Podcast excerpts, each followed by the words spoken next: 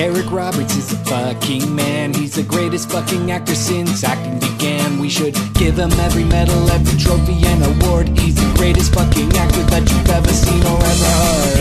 Eric Roberts, the fucking man. Eric Roberts, the fucking man. Eric Roberts is the fucking man. Eric Roberts is the fucking man. Eric Roberts is the fucking man. If there's anything that you can do, Eric Roberts fucking can.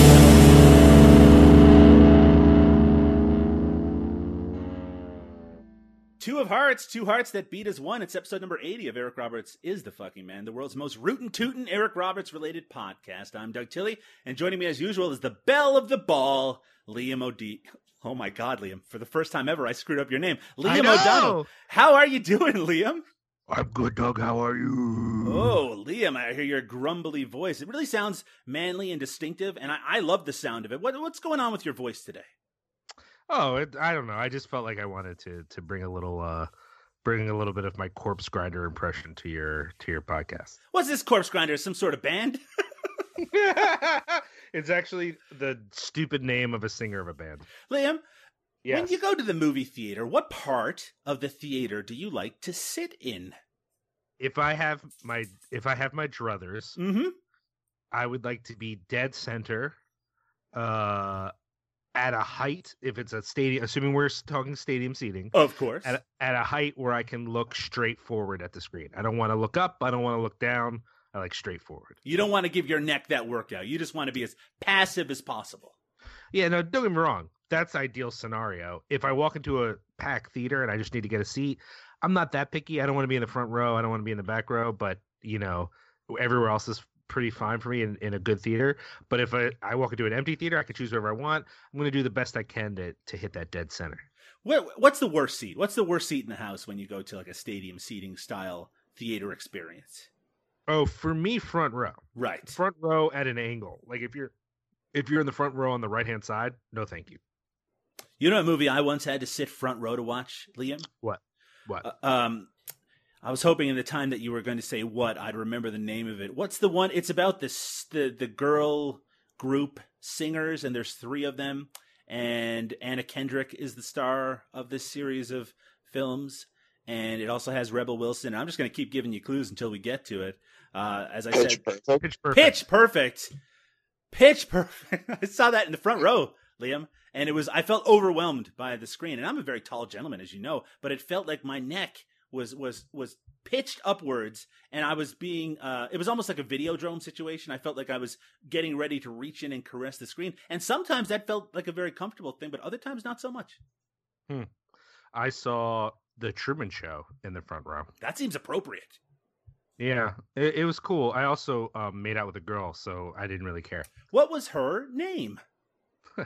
That's all right. What?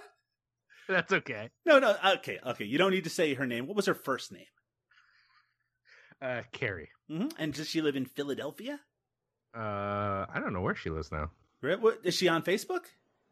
I don't know. This was more than 20 years ago. Right. So what? 22 years ago. You ever just lie awake, Liam, wondering what could have been? Are we going to do a podcast? Will you tell me to shut up already?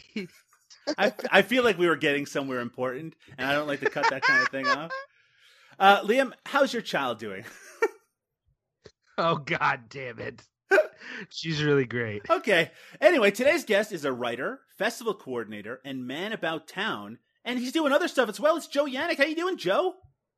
Hey, I'm good. Thank you. Uh, Jo- thanks for having me on this uh, It, hey, it's, masochistic show. It's look, this this is a, a free form podcast. It has a general theme of Eric Roberts being the fucking man and the life and work of the actor Eric Roberts, but we can touch on all sorts of subject, Joe. Like Joe, I heard that you're a musician. Liam was telling me before we started that you are a legit punk, which is very exciting for me. I've always been uh, very curious about the punk lifestyle. What is it that makes someone a punk? Oh, that's a that's a hard question. Mhm. um, I love that generally a lot of now. awful things. Awful, awful. No, I don't think that's true. It's fi- it's filled with some pretty terrible people. Uh, I feel like I'm. I don't. I feel like Leon talked talked a big game. I feel like at one point in my life, I would I would be behind being a true punk, but I think I think I'm not anymore. I don't know when that happened though.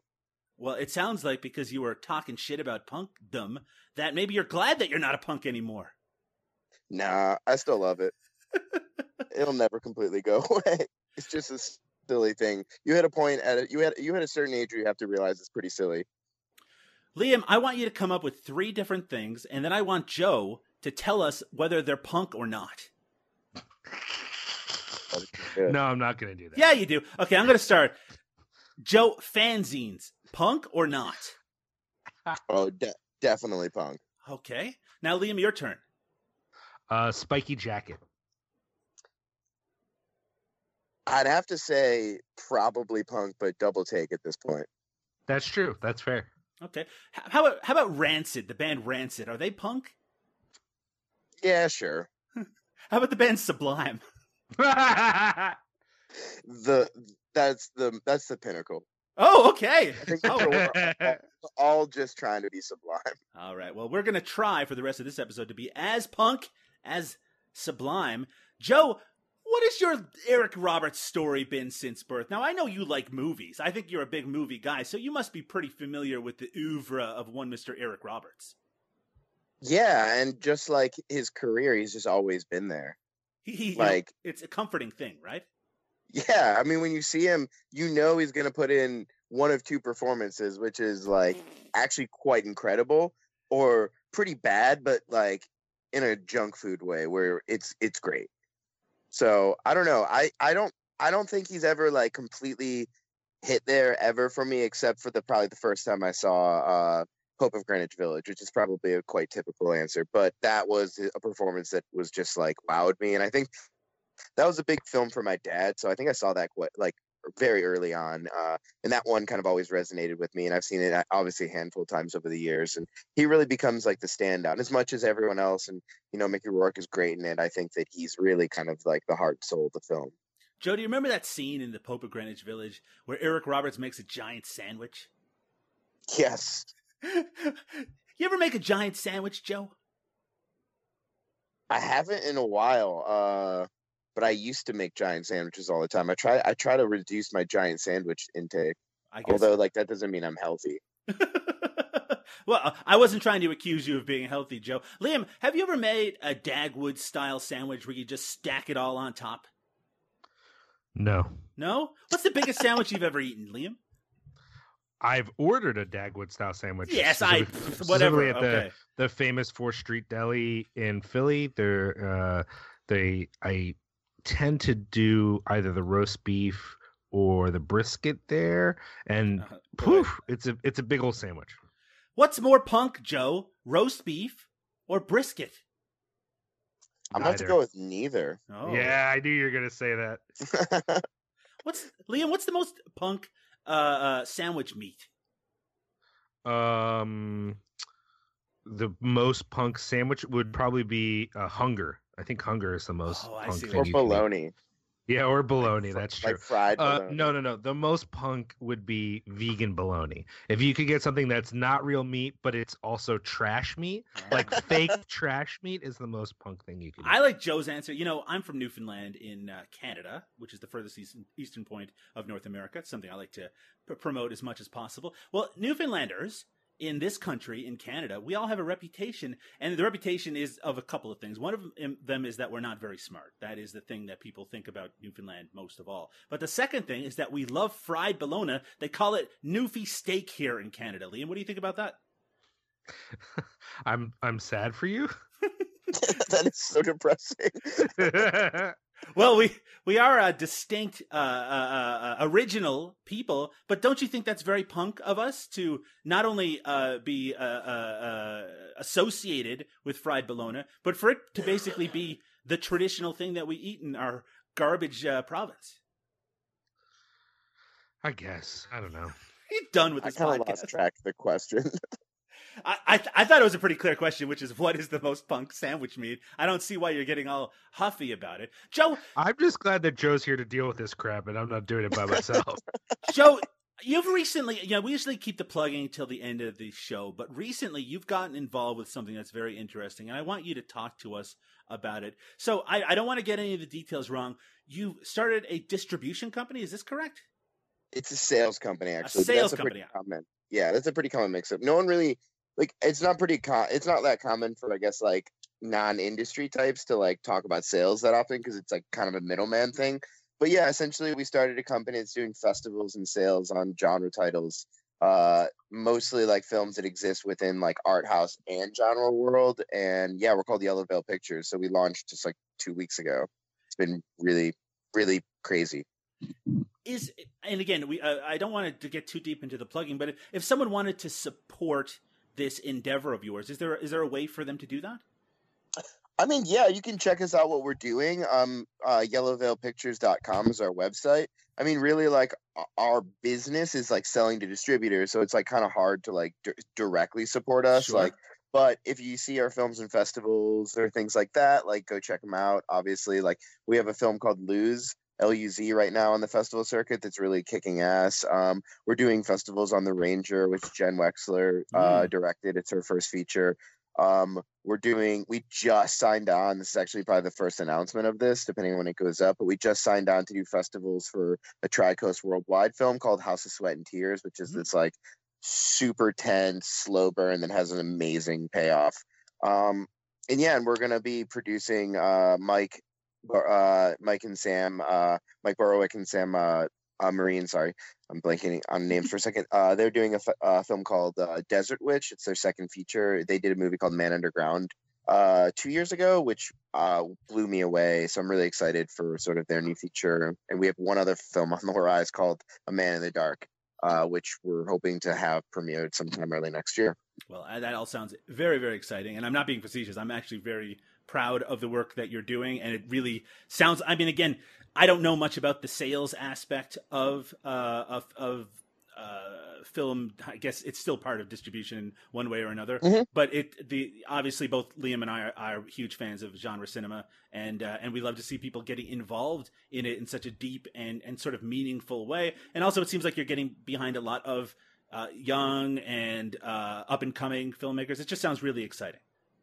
Yeah, I mean that's definitely the point. Is like we want to like really be championing like new voices. So a lot of first features, ideally like working with a lot of female directors, directors of color, and things like that. Like I mean, just I mean we just essentially see that there's a big gap in a lot of films being picked up. I mean, even outside of those things I just said, which I think are like sort of token like things to say in industry right now, but like just like there's films that are just like really good films that are being overlooked. Um, and they play festivals, but then they don't really do other things. So you know, we we saw sort of a gap there and figured we can fill it. Well, that's awesome. And now I think it's time for us to talk about the latest Eric Roberts news on the Roberts Report.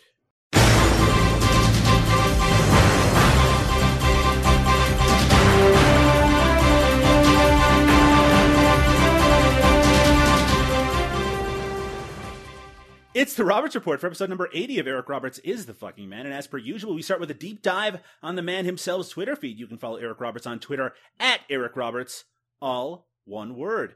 Uh, back on July 20th, Eric Roberts tweeted, What often happens soon after birth and not long before death? That's a question. Diapers, booties, and boots too, I guess. Hashtag no shame. Hashtag just nature. Now, Liam, you have a young child. Uh, Sure. certainly this must uh, speak to you this tweet from uh, eric roberts what often happens soon after birth and not long before death diapers booties and boots I don't quite understand what I. I'm with you with diapers. it's the Right riddle there. it's like the riddle of the sphinx right Yeah, sure, sure. We're crawling. You know what crawls in the morning there you go and is and is black and white and red all over. ah there you go it's a skunk with a tomato pie. tomato pie liam you are adorable no but uh, eric roberts is making a, uh, uh, uh, an observation that right before death we wear booties and boots too i guess What I what are booties? that's actually I'm sup- I'm a little surprised to hear that. I think Joe is choking with surprise uh, at that question. Booties are what uh, babies wear, right? You you like little shoes for babies. Look, I know a pirate's booty and I know dat booty, but I don't know nothing about no booties. That's, uh, okay, I'm going to throw this over to Joe. Joe, certainly you've heard of this term "booties" uh, to refer to like a like a young child's shoes. Yeah, I mean, yeah, or or animals like a little like dog booties or something. Yeah, absolutely, or like uh, kitten mittens, that sort of thing. Those are like booties. Uh, maybe this is something that doesn't travel uh, outside of certain areas. You know how Liam? This might be a, a surprise to you as well. Sometimes parents the the the the shoes that their children wear as babies, they get them bronzed. Have you ever heard of this before? And that, those are usually their booties. Oh, bronze. Yeah, yeah, yeah, yeah, yeah. Okay, okay. I don't know why you wouldn't just call them shoes. We've always called them shoes. Maeve knows how to say the word shoes now because we say shoes all the time. She points at them and she goes, shoes. Joe, forgive the impertinence of this question. Do you have any children? I do not. Do you aspire to have children? I don't think that I'll have children in my life. I mean, like, I'm not. I at a certain point in my life, I would have said definitely no. Now I'm like probably not. I hear that. That's certainly, you know, my wife and I have had many conversations about this very topic, but I have to be honest. I don't think I have that pull within me to uh, to want to uh, take care of a young crying child. And honestly, I have a lot of respect for those who do have that pull, like like our friend Liam over here, Liam. And I think you're doing such a good job with with uh, with Maeve. And I'm so happy to hear that she's saying the word shoes. It really is exciting. What's her favorite word to say, Liam? Um, probably mommy or uh oh. Uh oh, I like that one. Yeah. Back on July 20th, Eric Roberts tweeted, both David Duchovny and Jeffrey Dean Morgan knew Keaton Simons as a very little kid. Both, when they heard he was doing music, were of course skeptical, and both, when they heard the music, said, This is what he grew up to do? Wow! No words! Favorite music ever. Now, this takes a little bit of explanation to you, Joe. Keaton Simons is uh, Eric Roberts' uh, stepson. Uh, and for those uh, who watched the episodes of Celebrity Rehab, uh, at, one point, I guess Keaton Simons beat the shit out of Eric Roberts. Is that is that a story that you remember, Liam? Yeah. So, but was that real though? I couldn't tell if that was made up for the you know he was putting on an act. Uh, at the very least, it seems like they've really made up. But uh, but I mean, as musicians yourself, both you, Liam, and you, Joe, that must be really exciting if Jeffrey Dean Morgan and David Duchovny thought you were putting out the best music ever. That's a pretty high praise, don't you think, Joe? That seems like incredibly high praise. Uh, it's I have to admit, sometimes Eric Roberts' language confuses me. I'm not always sure what he's saying. well, I mean, look, like we said, Riddle of the Sphinx. Sometimes you have to dig. I mean, that's why, of course, we feature it here on Eric Roberts is the fucking man, so we can kind of pick it apart. We can find out the hidden messages. Joe, is David Duchovny punk? Uh, David Duchovny is like my favorite person in the world. So oh yeah, in my opinion, yes. Oh yeah. Liam, he's incredible. He's pretty. I think he's pretty great. He seems like he has a good sense of humor about himself. Uh, Liam, is David Duchovny still with Téa Leoni? I have no idea. Liam, what do you? I don't think so. I think they broke up around his sex addiction. Liam, what do you think about sex addiction? it's not something that I think about a lot, actually. All right. Well, we're thinking and talking about it right now. Um, I don't know. What do you think about sex addiction? I don't know. I'm I've I feel conflicted about it. I feel like sometimes people use it as an excuse to cover their indiscretions, but I also think that it, it's very possibly a real psychological condition. I'm. yeah. yeah. I guess that's true. That I, I've I I was trying to laugh this particular one off because mm-hmm. I'm like, this is not something I've really spent any time thinking about it. But now that you've got me thinking about it, it is true. Like, it could function as a very convenient excuse. On the other hand, you know, I think people exhibit addictive behavior around a lot of things. Yeah, right. You know, so what would make what what would make sex addiction less believable than say gambling addiction? Absolutely. And or uh, the, please. Oh yeah, I was gonna say I think the thing about like sex addiction is most people think of sex and they're like hell yeah, but like when you're a sex addict, it's not like a positive thing in your life. Right. So I think like that's the hard thing to, to grasp is like with gambling, like we've all won and lost. But I feel like just with sex, our relationship with it is like generally like a positive thing or it's like a desirable thing. So when someone's like, man, I'm having so much of this that it's a problem, it's like hard for people to even fathom but it's right. like it goes beyond that like simple pleasure thing it's like not even about pleasure it's about like just like a fixation with it that you can't even enjoy the moment and that has to be like pretty fucking awful. Yeah, you would think so. Mm-hmm. And, and seeking help for it must be really difficult too, right? Again, because of the social pressures, which suggest that sex, oh, that's always a good thing. So, you know, if you're getting a lot of it, that's seen as a good thing as well. So the idea of someone intentionally trying to find a way to break that cycle would be, you know, depending on the group that you surround yourself, be seen as, well, I mean, we, we know the type of people that are out there who would mock that sort of thing. hmm The RZA and Eric Roberts. Wait, let me try that again. the RZA, Liam, the RZA. Sure. The RZA and Eric Roberts, they join a movie called Hard Luck Love Song. Yes, the famous rapper, the RZA, or I guess he's more of a producer. Well, he's a rapper as well, and also a director, very talented man, actor as well. We also saw The Man with the Iron Fist. Liam, what'd you think of that movie? Uh, it's pretty good. It's not, it's not very good, unfortunately. Uh, I like it actually. You know I mean, now- it's now that you familiarize yourself with the work, the work of the Shaw Brothers, Liam, go back and tell me that that's a reasonable movie because it is not. I, I mean reasonable. I know, but I enjoyed it when I saw it in the theater. Joe, do you have any thoughts on that? The Man with the Iron Fists. I've never seen it, so I don't have any thoughts. I I probably have to agree with Doug, but I don't know. That that's like a ignorant comment. Agreeing with me is never an ignorant comment. It's just the I mean- sensible I side mean, to take. Look, look on the scale of um the 36 chambers of Shaolin to something like Science Crazed. You know, it's it's better than Science Crazed. Don't mock the movies I enjoy, Liam. I really appreciate it if you wouldn't do that. Actually, I do want to tell you a funny story about the RZA. Uh, and this actually plays into what you were just saying. On the DVD version of the 36th Chamber of Shaolin, there is a commentary by the RZA, and he is paired with Bey Logan, who we, of course, now despise because he apparently was providing women for Har- Harvey Weinstein and it's completely destroyed his career. Goodbye, Bey Logan.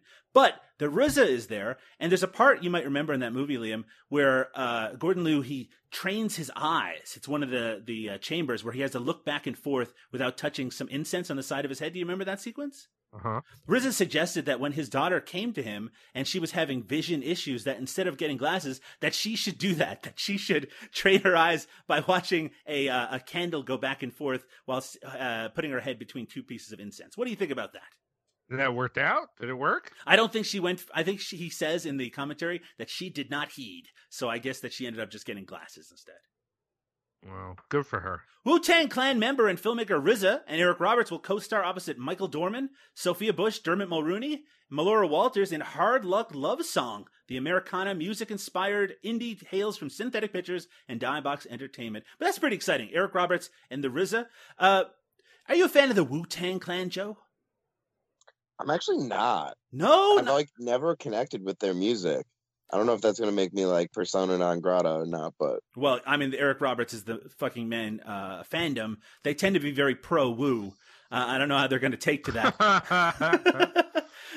I also heard that the Wu Tang Clan ain't nothing shock. to fuck with. That doesn't shock me because I feel like the Wu Tang's audience is very white, and I feel like also this podcast audience is very white. Oh my goodness! That I feel. Look, if you are a person of color and a fan of Eric Roberts as the fucking man, please reach out to us. Prove Joe wrong, or prove that he is absolutely one hundred percent correct. Because, well, I also should reinforce uh, that this ha- this particular podcast does not have a very large audience in general. But I'd like to think we're a little more diverse than that, wouldn't you, Liam?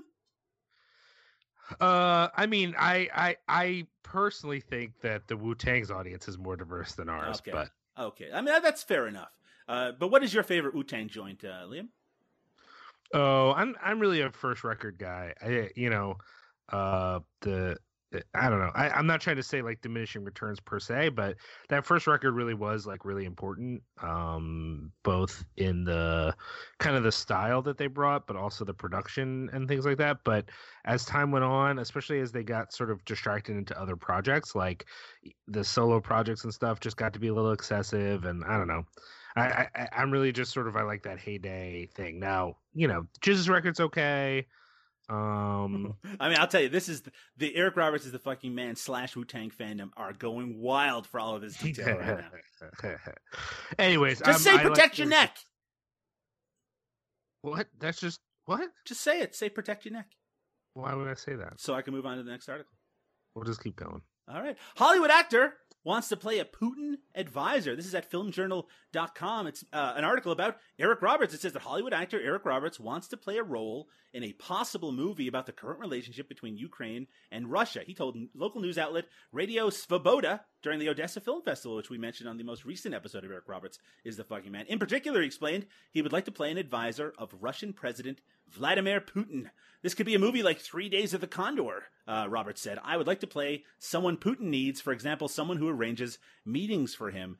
A Putin advisor. Now, Joe, I know that you're a, a political thinker. Uh, it's actually one of the things that I most respect about you. What do you think about uh, about a film about Vladimir Putin starring Eric Roberts? Two thoughts. First, unrelated to your question, but I just have to admit, I love that he thinks up a Putin film and does not put himself as the star. or I mean, maybe it's the star, but he does not put himself as Putin. He puts himself as just an advisor. Like I think that's so wonderful. Sorry, this next quote is quite something. Roberts reportedly said he admires Putin. And this this is a quote, and this is not about how much money he has, but about his path to his current position. Roberts commented. Now, uh, Liam, I don't pretend to be doubling down. I don't pretend to be an expert on Vladimir Putin, Liam, but my understanding is that he murdered his way to the top. I mean, you know, Eric Roberts likes people who who go for what they want, I guess. Yeah, he's like, I want to. I just want to make this clear. It's absolutely for the worst reasons that I admire him. it says, nevertheless, the movie Roberts wants to participate in would not be about the feelings of Putin or the feelings of Ukrainians. The actor claimed it would be about money, as with money one can buy power and freedom. He explained. Uh, so uh, I guess we'll be uh, keeping an eye out for a Vladimir Putin, perhaps biopic, uh, some rise to the top style uh, uh, film with a supporting role by one Mr. Eric Roberts. Very excitingly, and would would you watch a movie like that? I mean, I would kind of have to, right? Why is that? Blood Oath. We did make a blood oath to watch the uh, life and work of actor Eric Roberts. Recently added to the ever expanding Eric Roberts IMDb page is the TV series, or web series more accurately, Anatomy of an Antihero for Redemption. Um, now, this is uh, recently, as I mentioned, added to the IMDb. This is the fourth series of a web series, an action based web series. The first season is, uh, to my knowledge, on Amazon Prime. I think it's about 30 minutes long. And it features in a single episode Eric Roberts as a character named Brooke.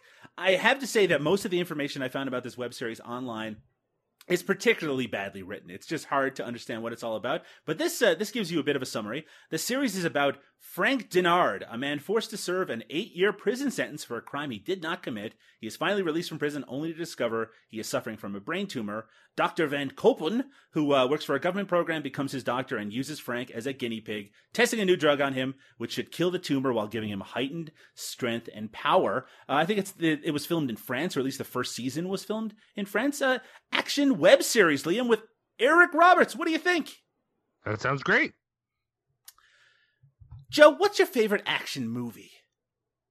Ooh, that's a good one. I don't know. That's hard. Um, I'm just gonna say this is not really my favorite, but I'm just gonna say it anyway. Stone Cold because I love it. Stone It's fucking awesome. Stone, Stone Cold, Cold, with yes. the Boz, Brian Bosworth, uh, who's also appeared, I think, a number of times with Eric Roberts in faith-based movies. Yeah, I don't. I have no interest in that, but he's fucking awesome in Stone Cold. Liam, what's your favorite action movie? I prefer martial arts films to standard That's fine. American action movies. That's perfect. So I want to say, like you know, um, probably a Jackie Chan movie. You know, honestly. Oh, the famous uh, Jackie Chan movie. uh, but well, because I'm then then I'm trying to think like, well, do I want to say like a super cop or do I want to say like a Drunken um, Master 2? Yeah, that's what you want to say. Dr- maybe Drunken Master two? But I also really like what is it, Project A, Yeah, the mhm. the sequel, the Armor of God Oh, sequel. right. I really like, or um, First Strike, or yeah. So there's a lot of those. But then I'm like, oh, but do I want to do like an exploitation action movie? Like I really like those too. I don't know. It's hard to say.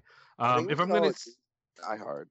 Well, I was gonna say if I'm gonna go with a standard American action movie, it's probably gonna be Die Hard because I just really like Die Hard. But It's the best like average answer. It it checks all boxes.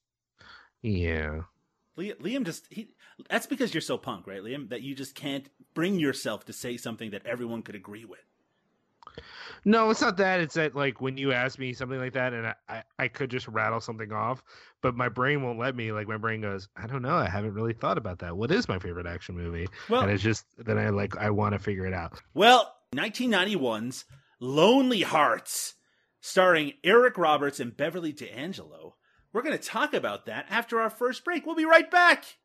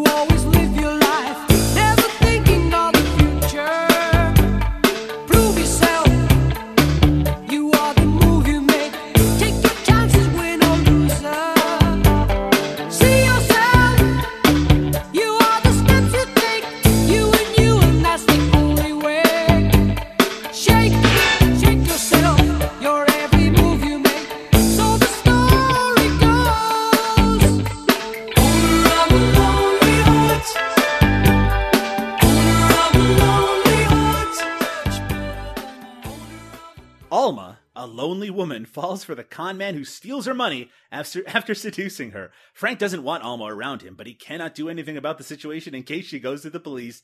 Hot on the trail of the two is a female private detective working for another of Frank's victims. Ooh, that sounds exciting. It's 1991's Lonely Hearts, directed by Andrew Lane. Uh, he also produced the movie Valley Girl and Night of the Comet. His latest movie, uh, I put a poster up for both of you to take a look. It's called Trainwreck. Liam, give me a one word review of this poster.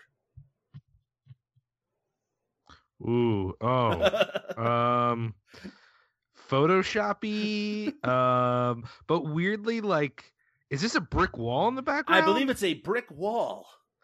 it the the coloring on it it feels like um there's like a a drunk adobo feel like this is a movie about being in albuquerque and being really drunk Maybe it is. The, the slogan is "Hitting the wall hurts." Oh my gosh. And and I, I like that they're also that there's two characters in the poster that are they're very small. Their photos are very small. And they've been faded out a little bit. Like they're like part of the wall you know?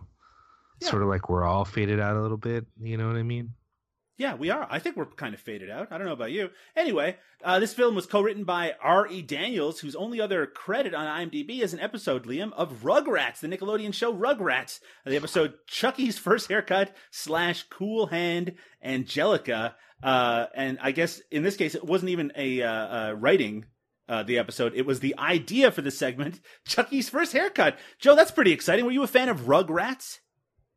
Oh, a big fan. I definitely saw that episode. Oh yeah. Well, how about the Nickelodeon thing altogether? What was your favorite Nicktoon?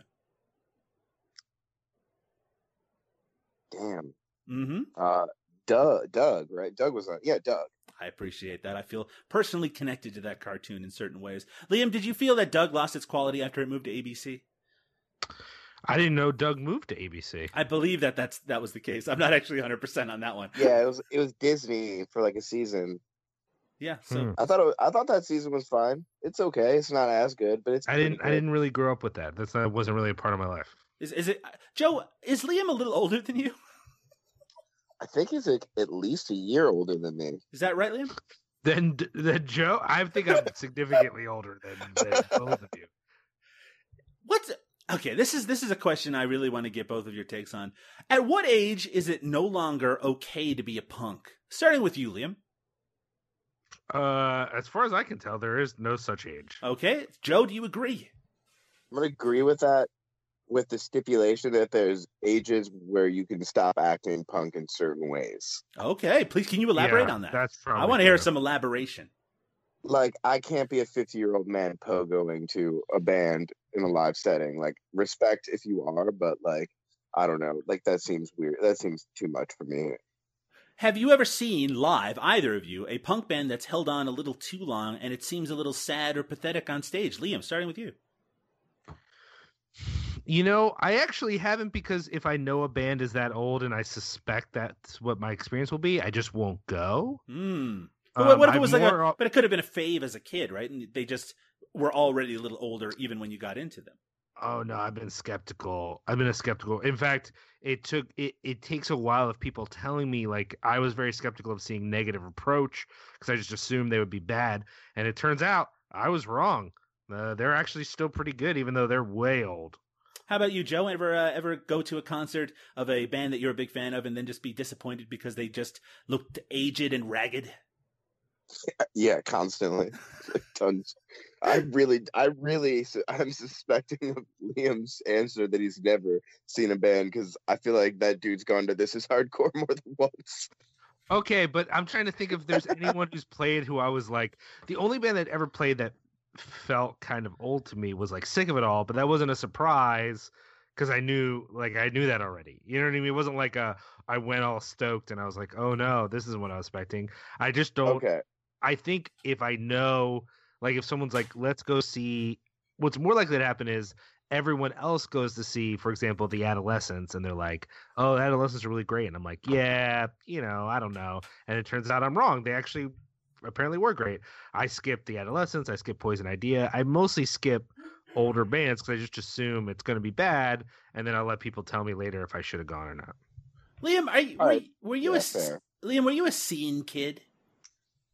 What does that mean? I guess it's a, oh, uh, I, I guess it's a kid that uh, is often very music savvy. I'm looking at a definition online, and who claim that music is their life. Have you ever claimed that music is your life? I don't think so. Okay. Well, the movie Lonely Hearts features Eric Roberts as the character of Frank, the con man in the description, and then it has the uh, from uh, National Lampoon's Vacation, of course, in other roles as well, Beverly D'Angelo as Alma. Now, Alma in this movie has recently lost a significant significant amount of weight. Uh, she's she goes to sort of a Weight Watchers esque program. She's lost a lot of weight, and she's lonely. She lives with her grandmother, and she uh, going through the the sort of Lonely Hearts column, she encounters Eric Roberts, who is a con man and tries to con her out of her money. And the most interesting part of this movie is that once she discovers that she's been conned, she actually tracks him down and then joins him on his future cons. Let's get your general thoughts on this movie before we get into a little more detail. Starting with our guest who chose this movie for us, said, "You know what, guys? This one looks like a great pick." What did you think, Joe, of 1991's Lonely Hearts? I mean, I'm a little mad at myself. I went through and kind of looked at what films you guys had and chose, and I went to like earlier because I was like, you know what? It probably took them a while to get to the crap. This movie proved proved that hypothesis wrong. uh, I was not a fan of this movie, and even more so, it just made me depressed to know how many movies of this caliber you guys are forced to watch. Not forced, blood oath. Blood Oath. Mm-hmm. So what is it? What what didn't you like about it? What what uh, what didn't appeal to your sensibilities?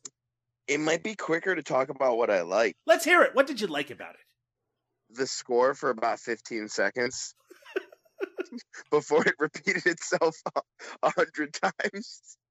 Uh, I generally like Eric Roberts in it. Actually, I mean, he's fine. He he he plays exactly the same role he's played in like a million things, but he's fun in it.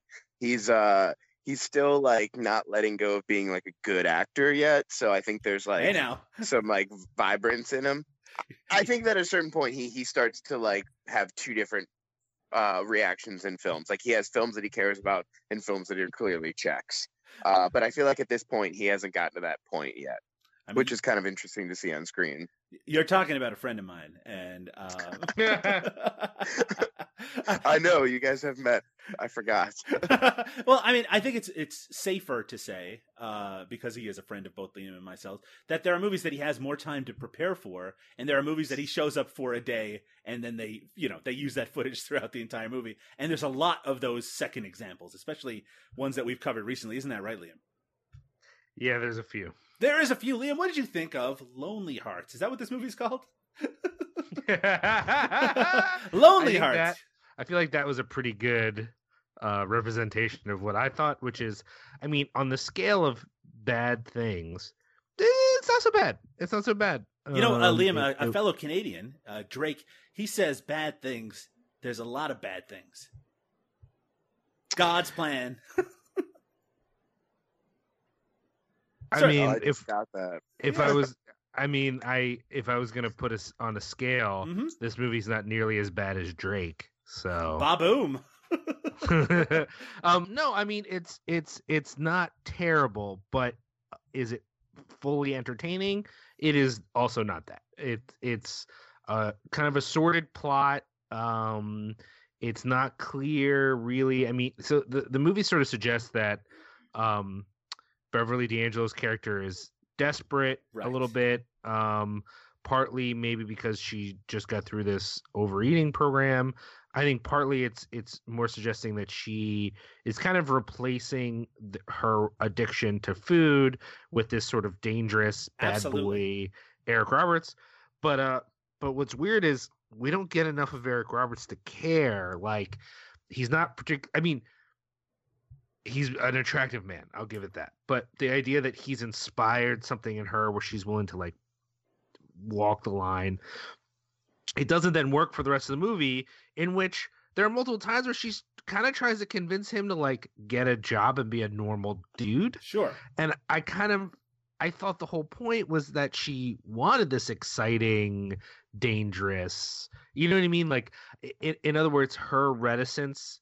Like at first, she kind of jumps into the grift and she wants to be part of the grift, Sure. but then she's immediately jealous that he is, uh, you know, all, that sex is also part of the grift Right. and and I get that. Like, I, it's not that I don't believe she would be jealous, but she doesn't seem excited about being part of the the con. Hmm. And then I don't understand why she did. Like, is the idea that she never really wanted to be part of that life, but she just loves him that much?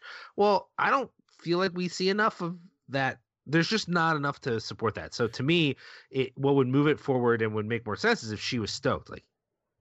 Yeah, I'm also about that life. Right. And instead, she's kind of bummed on it from day one. She's really bummed on it, and it makes the rest of the movie, uh, their relationship not make sense, which then makes the rest of the movie not interesting. Because really, as Joe said, not that much happens. It's you know they have a few grifts. They try to get out of it when one of them goes wrong, and and uh, they they uh, m- basically murder someone and hide the body, and then it turns out that's that's going to happen again, and then they get caught by uh, the PI who uh, I don't understand. The- She's whatever. It, it, kind of it loses it loses steam, and I lose interest, and I you know I I want to be into it because on the realm of Eric Roberts' performances, it's not bad actually, but look, we'll talk about uh, Eric Roberts in just a moment. Liam. I was actually, but, uh, please, yes.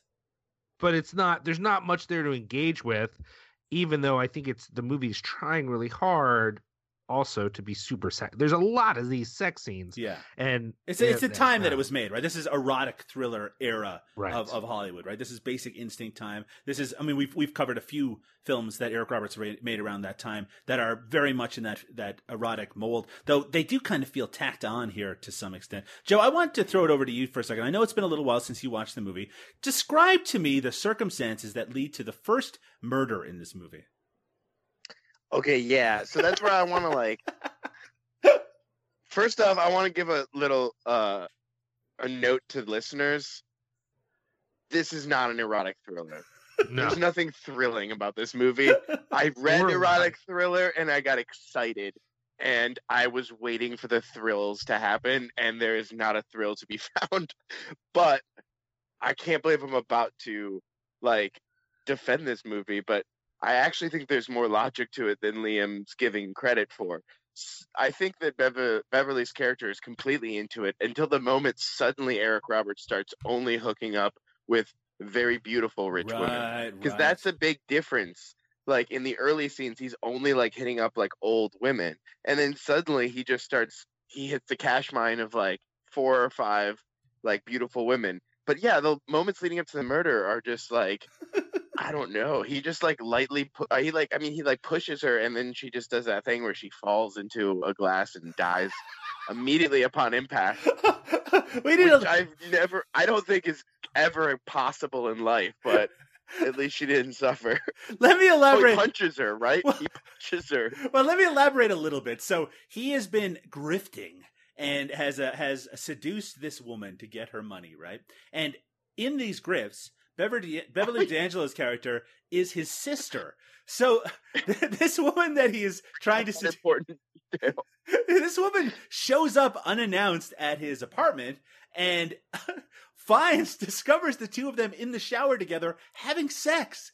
She is disgusted and lashes out as one might, and in the fracas, she falls through the glass partition of, of the shower and dies, Liam. She fucking dies. She does. She dies. Punches her, right? He does punch her. I think Like- there's. I mean, I I, I hate to, the even the implication here, but it just seems like there's a lot of, of of limbs being thrown around, and she also seems like very very upset about the whole him having sex with his sister thing. Um, and and you know, I, actually, I guess that that that does pose the question, Liam. Was Eric Roberts responsible for this woman's death? And by Eric Roberts, I mean the character he played in this movie. I think the actor as well. Yeah, I don't know under what circumstances he wouldn't be responsible for her death. well, what is this? Is, is this first degree murder, second degree murder? I think this is second degree because it's not premeditated, but he straight up punched her into a shower door that broke and then she died. I guess. I think that's I think that's clear cut case of manslaughter. Yeah, yeah. So I mean, so it's it's established fairly early on that this guy. Well, that I mean, the circumstances in this case were mostly accidental. They it was not premeditated. They did not plan to kill this woman. A little bit later on, there uh, another grift goes wrong, and a woman tries to call the police, and she also. Uh, uh, has a uh, violent incident with Eric Roberts, and he just like murders her straight away. Is that right, Liam? Yeah, is he I think he strangles her, is that Yeah. correct? Yeah, he strangles. her. I think he like holds some sort of thing. Anyway, he does. He absolutely strangles her to death. I will say that his response to this murder, where he is like very freaked out, very kind of hyper and manic about the whole thing, I I, I thought that that was some of Eric Roberts' best acting in this movie. Uh, I really like when he gets like overwhelmed, simply because we've Mhm. seen him play so many cool characters, and even in this movie, he's like cool as a cucumber through a lot of it, right? And he's also got to like as as shit is setting on fire around him, he's got to cool all of it off. So I, I like to see him freaked out, and I think that you know that's the the part of this movie I like. Except there's almost none of that. For the most part, this is just the same thing over and over. Before we started recording, Joe, I, I compared the plot of this to like a Lifetime movie. Do you think that's accurate? That this is just uh, uh, it's it's a Lifetime movie with sex scenes, with like explicit sex scenes? I I think that's maybe not saying enough about lifetime movies. They generally have thrills, have cohesive plot points that bring you just narrative justification in some way. Uh, and actually have real catharsis in them. This movie lacks most of those elements. It it does exist. You were right to say it has a beginning, middle, and end. Uh, I think you said that before we recorded, but I don't think it's much else. But yeah, I mean, it, it's like it's like a it's trying to be a lifetime movie uh, almost, and failing. Now, of course, when we say Lifetime movies, we're not talking about the Stalked by My Doctor series, one, two, and three, which we've covered here on Eric Roberts is the Fucking Man, and our new classics, right, Liam? Oh yeah, totally. I was gonna say that, that uh, I feel like Joe is being very generous uh, to Lifetime movies if we're thinking about things like uh, the wrong roommate or uh, what was the other wrong one we had to watch? Those were fucking painful. Yeah, yeah. Well, I mean, there's there's it's a it's a wide spectrum of quality over there on the Lifetime Network, which is Yeah, why we love it that's so much. Joe Beverly D'Angelo, yes or no? Yeah. Yeah. Yes. Same question over to you, Liam. Yeah, hell yes. Liam, what do you like about Beverly D'Angelo? That's a good question. I don't know. I, I mostly know her. Voice got so high.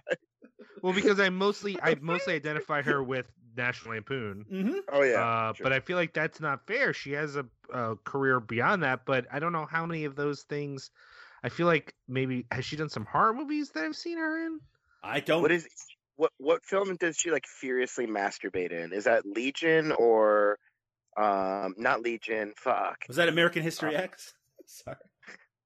Yes. Uh, I think she furiously masturbates in every film she's in though. oh, I know the one that you're talking about. Yeah, the one with Chris Sarandon. You know, uh, yes, with Chris Yeah. Sarandon. Uh, the Yeah. not the entity. What's the fucking one I'm trying to think of? Because he's got that mustache in it. The Sentinel. The Sentinel. That's Yeah. it. She does Yeah. furiously masturbate. That's what I said. I told you I knew her from a horror movie, The Sentinel. Yeah, she's great in that. Yeah, yeah, yeah. I don't know if she has a speaking part in that, but she is great in it. She, she has some lines. She does have. Some.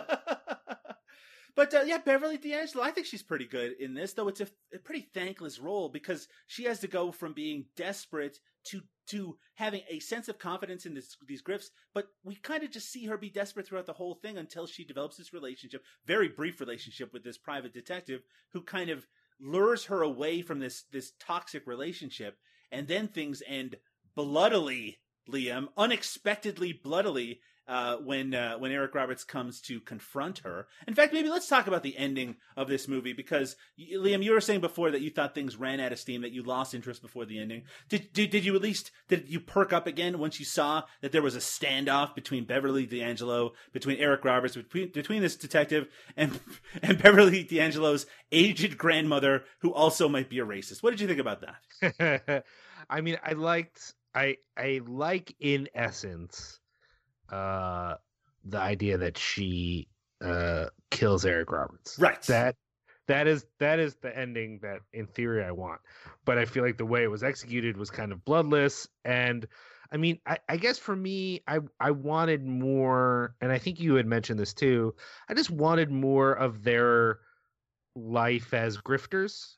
Yeah. I just feel like immediately it, to me it felt like pretty quickly this is about her trying to change him uh and I would just have liked to have seen more of her like having a lot of fun and and them doing this thing together and then the change because he's Right. clearly a monster because I think the the way that it it operates now it it's just not clear. I, I guess what what it is is for me personally. There's a moment at the very end where he says, "Ever since I met you, you know, my life's been on a downward spiral." right. And I and I want the movie to show that that's clearly not true Right. because in my mind I want that character to be nothing but a monster. But the way the movie kind of functions, she she kind of like latches onto him, uh, and you know from there he's a monster, but he's been kind of a mon- you know I mean. Like I, I guess I I want there to be something like there's some hope, and then he turns out to like you know betray that. Whereas right now it's kind of like man, why is she even interested in this?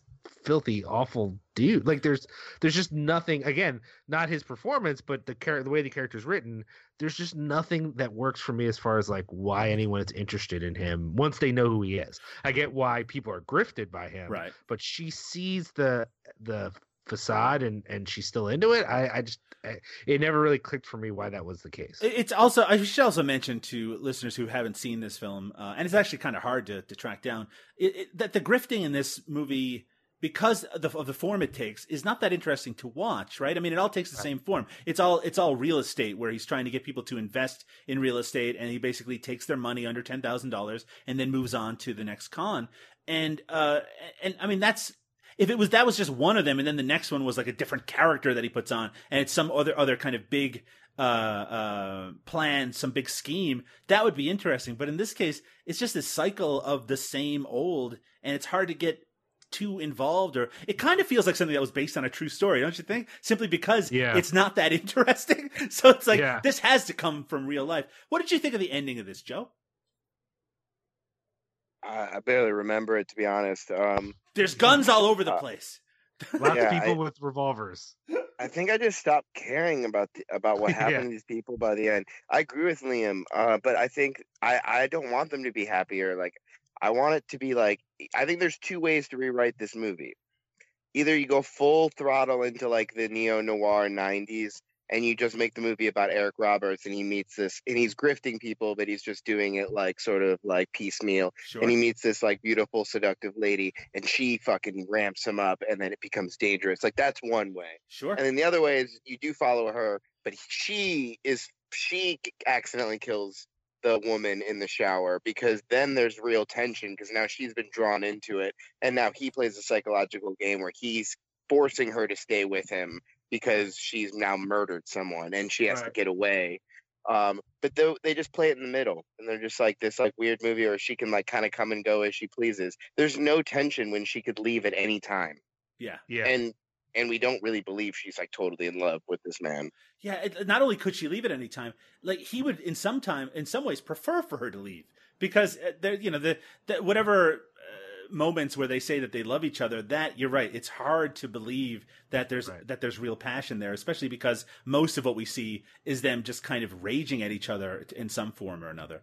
Um, I also just don't understand real estate. I mean, I, I think there's a, there's just a part of me that every time he'd be saying this thing, I'm like, I can't imagine what he's saying over these lunches that I'm gonna give him fucking five thousand dollars. I wouldn't give this guy a hundred bucks, let alone five thousand dollars. But I was like, maybe I just don't understand real estate. Maybe people who know real estate are like, I don't know, he's got a good pitch. Char- good pitch. Charles Napier no, shows these up for were a second. clearly they were. What's up? Oh, I was just saying that Charles Napier shows up for a second, having that exact uh-huh. attitude that Liam just said. Oh, yeah. And they're also clearly scams. Like Right. it's like you could not more obviously be like, oh, you wouldn't want to be involved in this. Like, like it's he's so obviously baiting. It's like that's why it's also boring.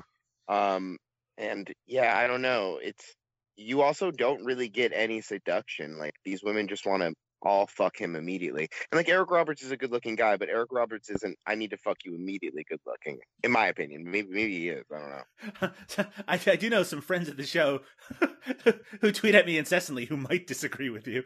I will. I I I personally do think of him as an attractive person, and thought that the one thing that kind of worked was that this is not a movie with a lot of beautiful people in it, in my mind.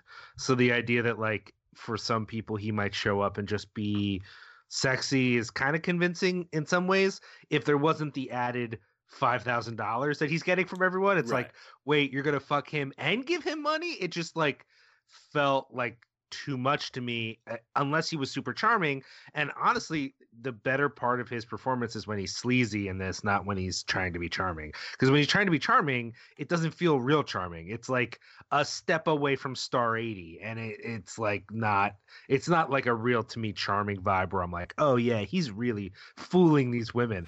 I'm like gosh these women they're just written to be like oh my god here's my money let's do it you know it's just it, there's no he, he there's no scene of him like really showing whatever it is he's fucking supposed to be good at it, I'm glad they established right from the beginning that he is a sleazeball, right? So there's no, Right. we're never supposed to take that charm very seriously. But I mean, that does bring us to the topic of Eric Roberts and his performance in this movie. Now, you mentioned already, Joe, that you thought that, you know, this is one of his stock characters to some extent. And certainly around this time period, he was playing a lot of sleaze. And I'm glad that you brought up Star 80 because in some moments, you know, this does remind you a little bit of that, except maybe n- not quite as intense and not quite as sort of uh, cocaine fueled or whatever. Uh, but this is still, you know, Eric Roberts, sleazy, manic, uh, uh, totally in control, but just just on the verge of out of control. Joe, what did generally, uh, aside from your remarks earlier, what did you think of this performance? Do you think he is the highlight of this movie? I'd say that he puts in the best overall performance. I think that Beverly D'Angelo is a great actor. I don't think that she's putting in her best work here. So I do think that Eric Roberts is the most consistent in the film. Uh, Liam, I, I, do I want to get your thoughts on the same sort of topic. I mean, this is a lot more Eric Roberts than we've gotten in some of our recent uh, the movies that we've covered on this show. I mean, he he is the star of this movie. Uh, what do you think of his performance? I thought it was strong. I mean, I, I think that uh, this is a little bit of a of a stock thing for him, but it's one that I enjoy. Like, I think he is good at showing this kind of character who vacillates between very um, sure of themselves and then suddenly very insecure. Um, and and this is a little more edgy. He's got a little more anger there, but but when he the second murder when he has that freak out um that was i thought very compelling so it's a strong performance it's just not the rest of the movie is so flaccid there's not enough moments of him really going insane to like make the whole movie interesting so it's like he's pretty good but it, it, it there's not a lot around it for me to care uh, and again beverly d'angelo I, I agree with joe is very charming but there's just not much here we haven't really talked about Joanna Cassidy, who plays the uh, female uh, uh, detective in this. And Right. honestly, there's not much to say about that performance. I mean, we see her sort of pursue the uh, Beverly D'Angelo's character Alma, but you know, there's not the character is very stock. We don't really get to learn anything about her uh, aside from the the kind of novelty, at least in in terms of how this movie is structured, that she's a female private detective. But that feels kind of uh, you know of its time as well. I don't think anyone would be surprised now. Her jeans are very 90s. They are very that 90s. an That- that's that a- was an interesting choice, I guess. It's a good observation there, Liam. Uh, okay, so I feel that both Beverly, D'Angelo and Eric Roberts are strong performers who are better than the material in this very stock standard plot of this movie. They're, and I think both of them, uh, Beverly D'Angelo to a lesser extent, because I actually don't really blame her for not putting a lot of, uh, of, of uh, I don't want to say the word effort. I, I mean, a lot of kind of a color to this uh, performance because there isn't much really to do. But this, these are two actors who are sort of desperate to do something a little more interesting than what they're actually provided with. And uh, this is a movie that that that sort of disappoints them. But that does bring us to the very topic of this podcast, the very slogan that we live by. Starting with our guest Joe Yannick. Joe, is Eric Roberts the fucking man in 1991's Lonely Hearts? I'm gonna have to say Eric Roberts is- is the fucking man in 1991's Lonely Hearts. seems very confident, very uh, very straight ahead. I really like that. I like when people are just definitive and they don't uh, uh, dilly dally or or waffle like one Mr. Liam O'Donnell. Liam is Eric Roberts the fucking man in Lonely Hearts? well, the thing. No, yeah, he is. Okay, look, you know what? I like to think that even after this this experience of watching this movie, which none of us, I think, but we didn't all love it. We didn't really enjoy the whole thing for the most part. There were probably aspects that we enjoyed, other things probably not so much. But we can all come together on the fact that in 1991's Lonely Hearts, Eric Roberts is the fucking man, and I think we should leave it at that. We're going to take our final break, and when we return, we're going to have a little talk with Joe. We'll do some plugging, and we're going to say good night.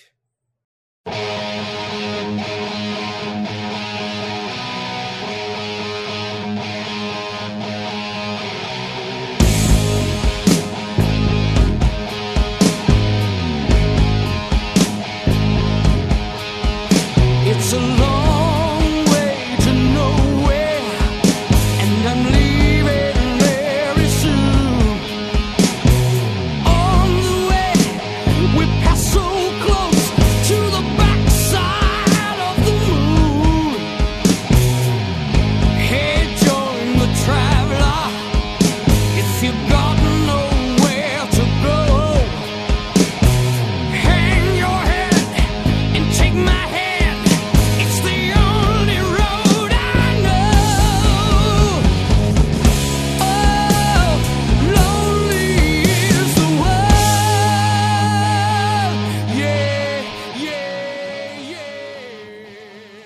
And that was episode number 80 of Eric Roberts is the fucking man. I want to give a massive, humongous, gigantic thank you to our guest, Joe Yanick, for taking some time out of his increasingly busy schedule to talk to us about a classic Eric Roberts piece of cinema. Joe, we talked a little bit earlier about uh, what you've been up to. Where can people find you online? Uh, what's the best way to keep up on what you're doing next? Um, I guess you know, check out. I would say check out Yellow Veil stuff instead. I never like post on Twitter or anything. My Facebook's pretty much my private thing.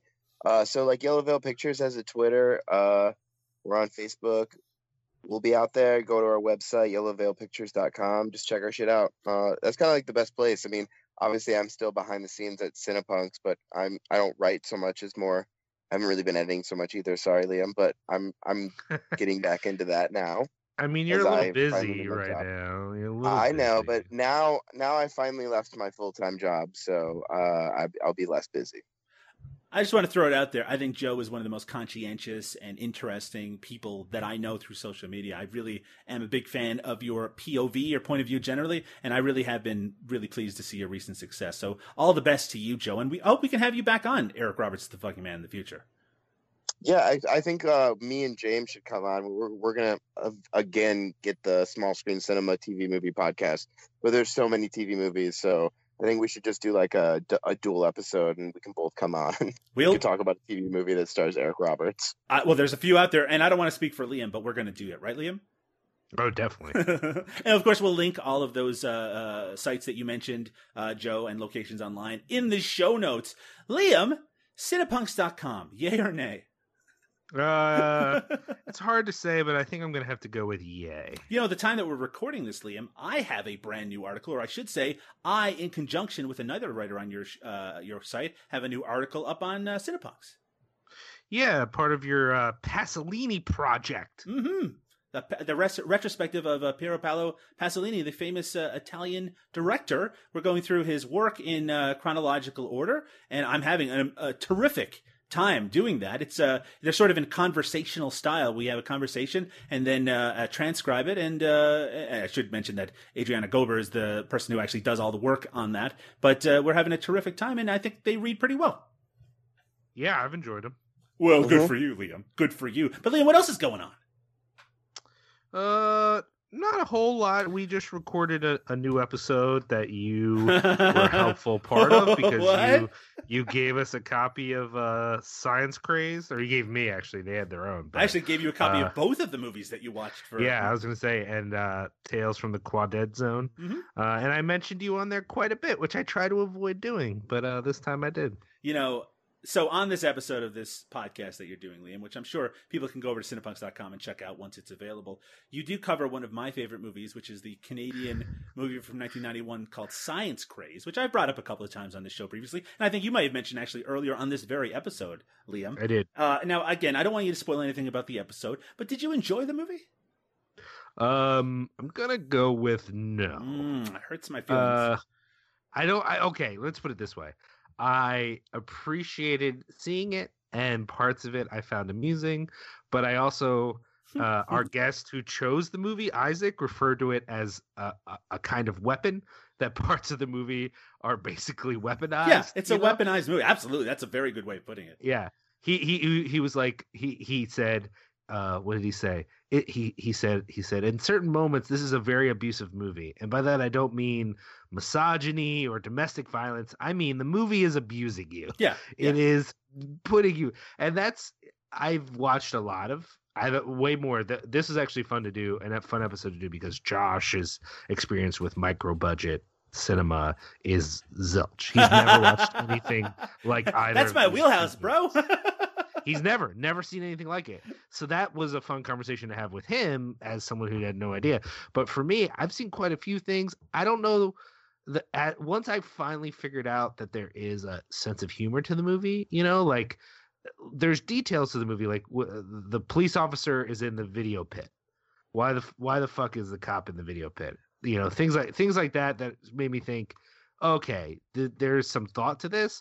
Then the parts of the movie that are punishing, I, I, there's some part of me that almost wants to believe that that's on purpose, but I, I suspect it's not. There's a quote from is- me, Liam, on the DVD case. Of I saw that. I saw that. And also, I've just It is quite an experience. I've, I've, experience. I've described the movie as the cinematic equivalent of Lou Reed's Metal Machine music, and I stand by that. It's a, it's a punishing experience, but you're never the same after watching it. I think that's probably true. Liam, where can people find you on the internet? You're at uh, on that Twitter, I'm pretty sure. Yeah, I mean they should probably just follow uh Cinepunks, Mhm. but if they want, they can follow me as well. Uh Liam Rules. At R U L Z. Liam Rules, R U L Z on Twitter. Of course, uh, you can find links to that on uh, ericrobertsistheman.com. That's the uh, website for this podcast. You can find previous episodes. You can subscribe to us on iTunes, which I would appreciate if you did. Hey, why don't you leave us a review on iTunes? We'd appreciate that very much as well. You can also find Eric Roberts is the fucking man on tw- Twitter, E R I T F M, and on Facebook, just do a search for Eric Roberts is the man on there. You can, of course, find me on Twitter as well at Doug underscore Tilley. That's T I L L E Y. And uh, of course, you can find my other podcast, No Budget Nightmares, which does indeed focus on micro budget cinema over at nobudgetpodcast.com and on Twitter at No Budget Podcast. But I think that is all there is to be said and all there is to be plugged. We're going to be back once again in just a little bit with another Eric Roberts classic. Good night, everybody. Eric Roberts is the fucking man. Eric Roberts is the fucking man. Eric Roberts is the fucking man. If there's anything that you can do, Eric Roberts fucking can.